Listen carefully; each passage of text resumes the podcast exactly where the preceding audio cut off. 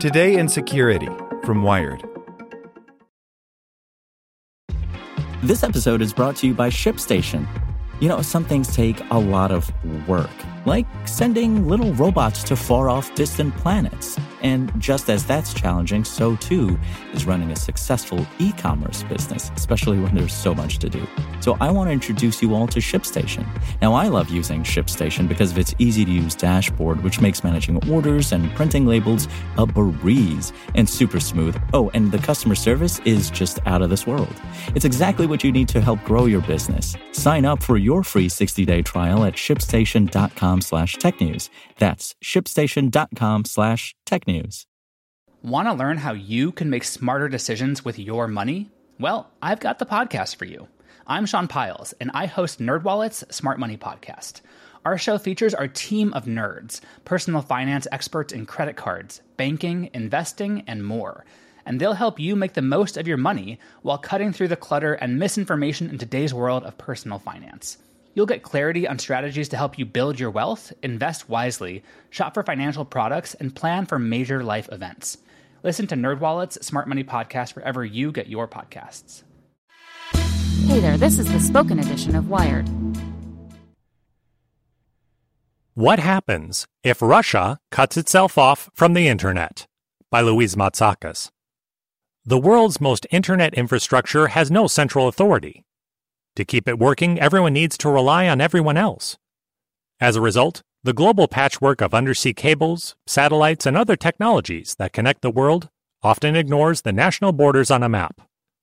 To stay online, many countries must rely on equipment outside their own confines and control. Nation states periodically attempt to exert greater authority over their own portions of the Internet, which can lead to shutdowns. Last month, for example, the government of the Democratic Republic of Congo turned off its Internet during a highly contested presidential election. Now, Russia, too, wants to test whether it can disconnect itself from the rest of the world, local media reported last week. But Russia is much larger than the DRC, and it has significantly more sophisticated infrastructure. Cutting itself off would be an onerous task that could have myriad unintended consequences.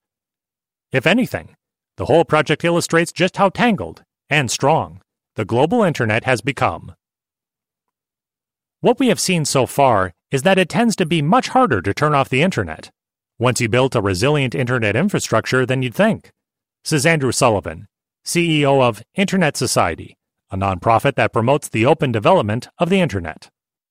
According to local news reports, Russia's disconnection test is part of a new law Parliament proposed in December, which would require the country's internet providers to ensure the independence of Runet, or Russia's internet.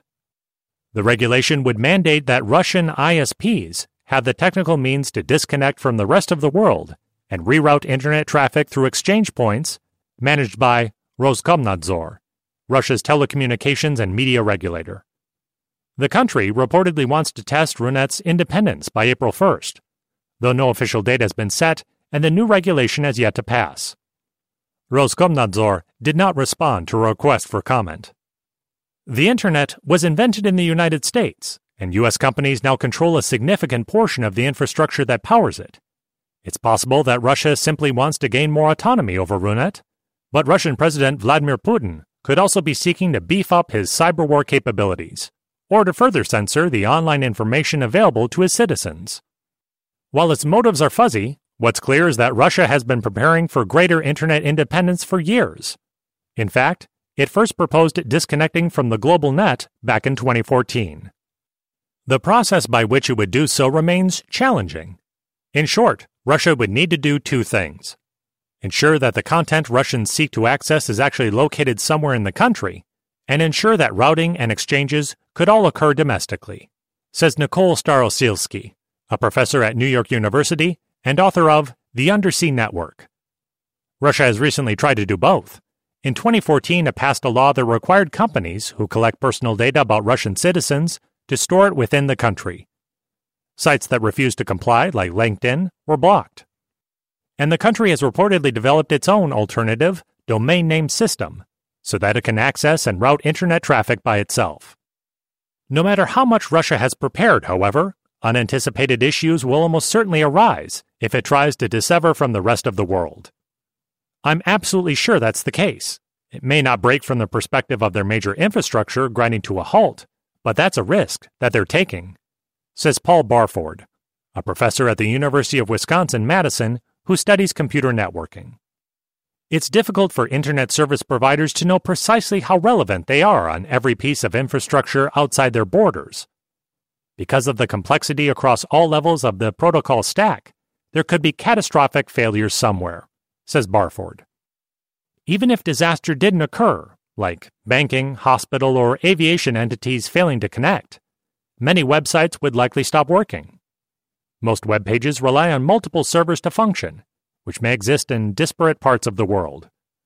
A news site, for example, may depend on an Amazon Web Services cloud server, Google tracking software, and a Facebook commenting plugin, all of which are located outside of Russia. Every web page is made up of 1,000 different things, if you're running a website in Russia, you'd have to figure out where everything is coming from, says Andrew Blum, the author of Tubes A Journey to the Center of the Internet. What about everyone else? While the United States might not be affected were Russia to shut off access to the global Internet, the test could cause problems for other nations who route traffic through the country. This is not just affecting them, says Sullivan. We don't know if people have transit going across Russia. In trying to build a fully autonomous internet, what Russia is really doing is creating a weaker one. The global internet works so well because there are numerous paths for traffic to flow. It's hard to totally prevent information from getting to its destination. For example, if an undersea cable ruptures between Europe and the US, your email or WhatsApp message to someone in France can simply flow over another one. Russia wants to build a system where it can account for alternative pathways and shut them off at will. It represents a failure of their network. It's a new design that has made the Russian portion of the Internet less reliable, says Sullivan. If you engineer the system so that it's possible to turn it off, that means you have a system that could turn off by accident. Want to learn how you can make smarter decisions with your money? Well, I've got the podcast for you. I'm Sean Pyles, and I host NerdWallet's Smart Money Podcast. Our show features our team of nerds, personal finance experts in credit cards, banking, investing, and more. And they'll help you make the most of your money while cutting through the clutter and misinformation in today's world of personal finance. You'll get clarity on strategies to help you build your wealth, invest wisely, shop for financial products, and plan for major life events. Listen to NerdWallet's Smart Money Podcast wherever you get your podcasts.